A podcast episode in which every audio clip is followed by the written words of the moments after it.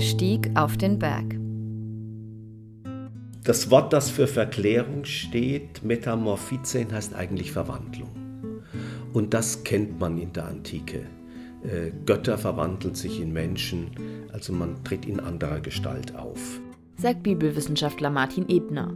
Im Matthäusevangelium geht Jesus mit Petrus, Jakobus und Johannes auf einen Berg.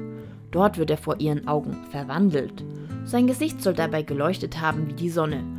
Außerdem erscheinen die Propheten Mose und Elia. Petrus redet mit Jesus. Und dann passiert in der Bibel Folgendes. Während er noch redete, siehe, eine lichte Wolke überschattete sie. Und siehe, eine Stimme aus den Wolken sprach, Dieser ist mein geliebter Sohn, an dem ich Wohlgefallen gefunden habe. Hört auf ihn. Und als die Schüler hörten, fielen sie auf ihr Gesicht und fürchteten sich sehr. Und Jesus trat hinzu, er berührte sie und sprach, Aufgewacht und fürchtet euch nicht. Als sie ihre Augen hoben, sahen sie niemand außer Jesus ganz allein. Und als sie hinabstiegen vom Berg, trug ihnen Jesus auf, indem er sprach, Niemandem sagt die Vision, bis der Menschensohn aus Toten auferweckt worden ist. Bibelwissenschaftler Martin Ebner ordnet die Erzählung ein. Was man in der Verklärungsgeschichte sieht, ist, wie Jesus wirklich ist, wer Jesus wirklich ist oder wie er von Gott gedacht ist. Das ist auch das zentrale Element der Geschichte. Über diesen Jesus sagt die Gottesstimme, auf den müsst ihr hören. Der sagt euch, wie das Leben geht. Also die entscheidende Sache ist, in dieser Geschichte wird Jesus als derjenige legitimiert, der Menschen sagt, wie Leben geht. Auf ihn soll man hören. Doch zurück zur Verwandlung. Diese spielt auch heute noch eine große Rolle.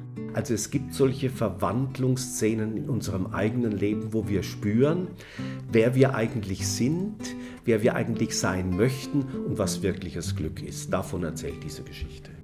Diese Verwandlung kann ganz unterschiedliche Ursachen haben. Ein Umzug, die Geburt eines Kindes oder auch ein ganz neuer Job. Mit einem Jobwechsel oder genauer gesagt einem Berufswechsel kennt sich Kerstin Vierhock aus. Sie ist Geschäftsführerin Operatives bei der Agentur für Arbeit in Würzburg und damit auch für den Bereich Umschulungen zuständig. Oft sind die für Menschen mit vielen Unsicherheiten verbunden. Und doch gibt es auch viele Positivbeispiele. Wir haben ganz viele positive Erlebnisse, also das schaffen ja ganz viele. Ähm, insbesondere ist es so, dass das Alter überhaupt keine Rolle spielt. Also wir haben Umschüler, äh, die sind Anfang 20 nach einer Erstausbildung und einer äh, Zeit in der sie schon berufstätig waren, bis hin zu Ende 50. Veränderung ist also immer möglich.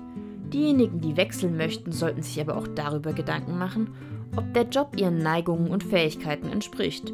Aber es kommt noch auf etwas ganz anderes an. Das Allerwichtigste ist äh, die eigene Motivation. Ähm, das ist der Garant für den Erfolg von so einer Umschulungsmaßnahme, wenn man wirklich was will und sich dahinter klemmt ähm, und auch die Vorteile für sich erkennt, dann ähm, gelingt eine Umschulung auch unabhängig davon, äh, wie alt man ist. Ein Heiliger, der Experte für Verwandlung ist, ist der heilige Franziskus. Er war wohlhabend und hat alles für ein einfaches Leben aufgegeben. Ein Berg in unserer Region, auf dem man das gut erfahren kann, ist der Stollberg bei Hantal im Landkreis Schweinfurt. Am Fuß des Berges geht der Franziskusweg vorbei. Dort erfährt man, wie Franziskus mit den Tieren umgeht und auch etwas zu seiner Einstellung zum Leben.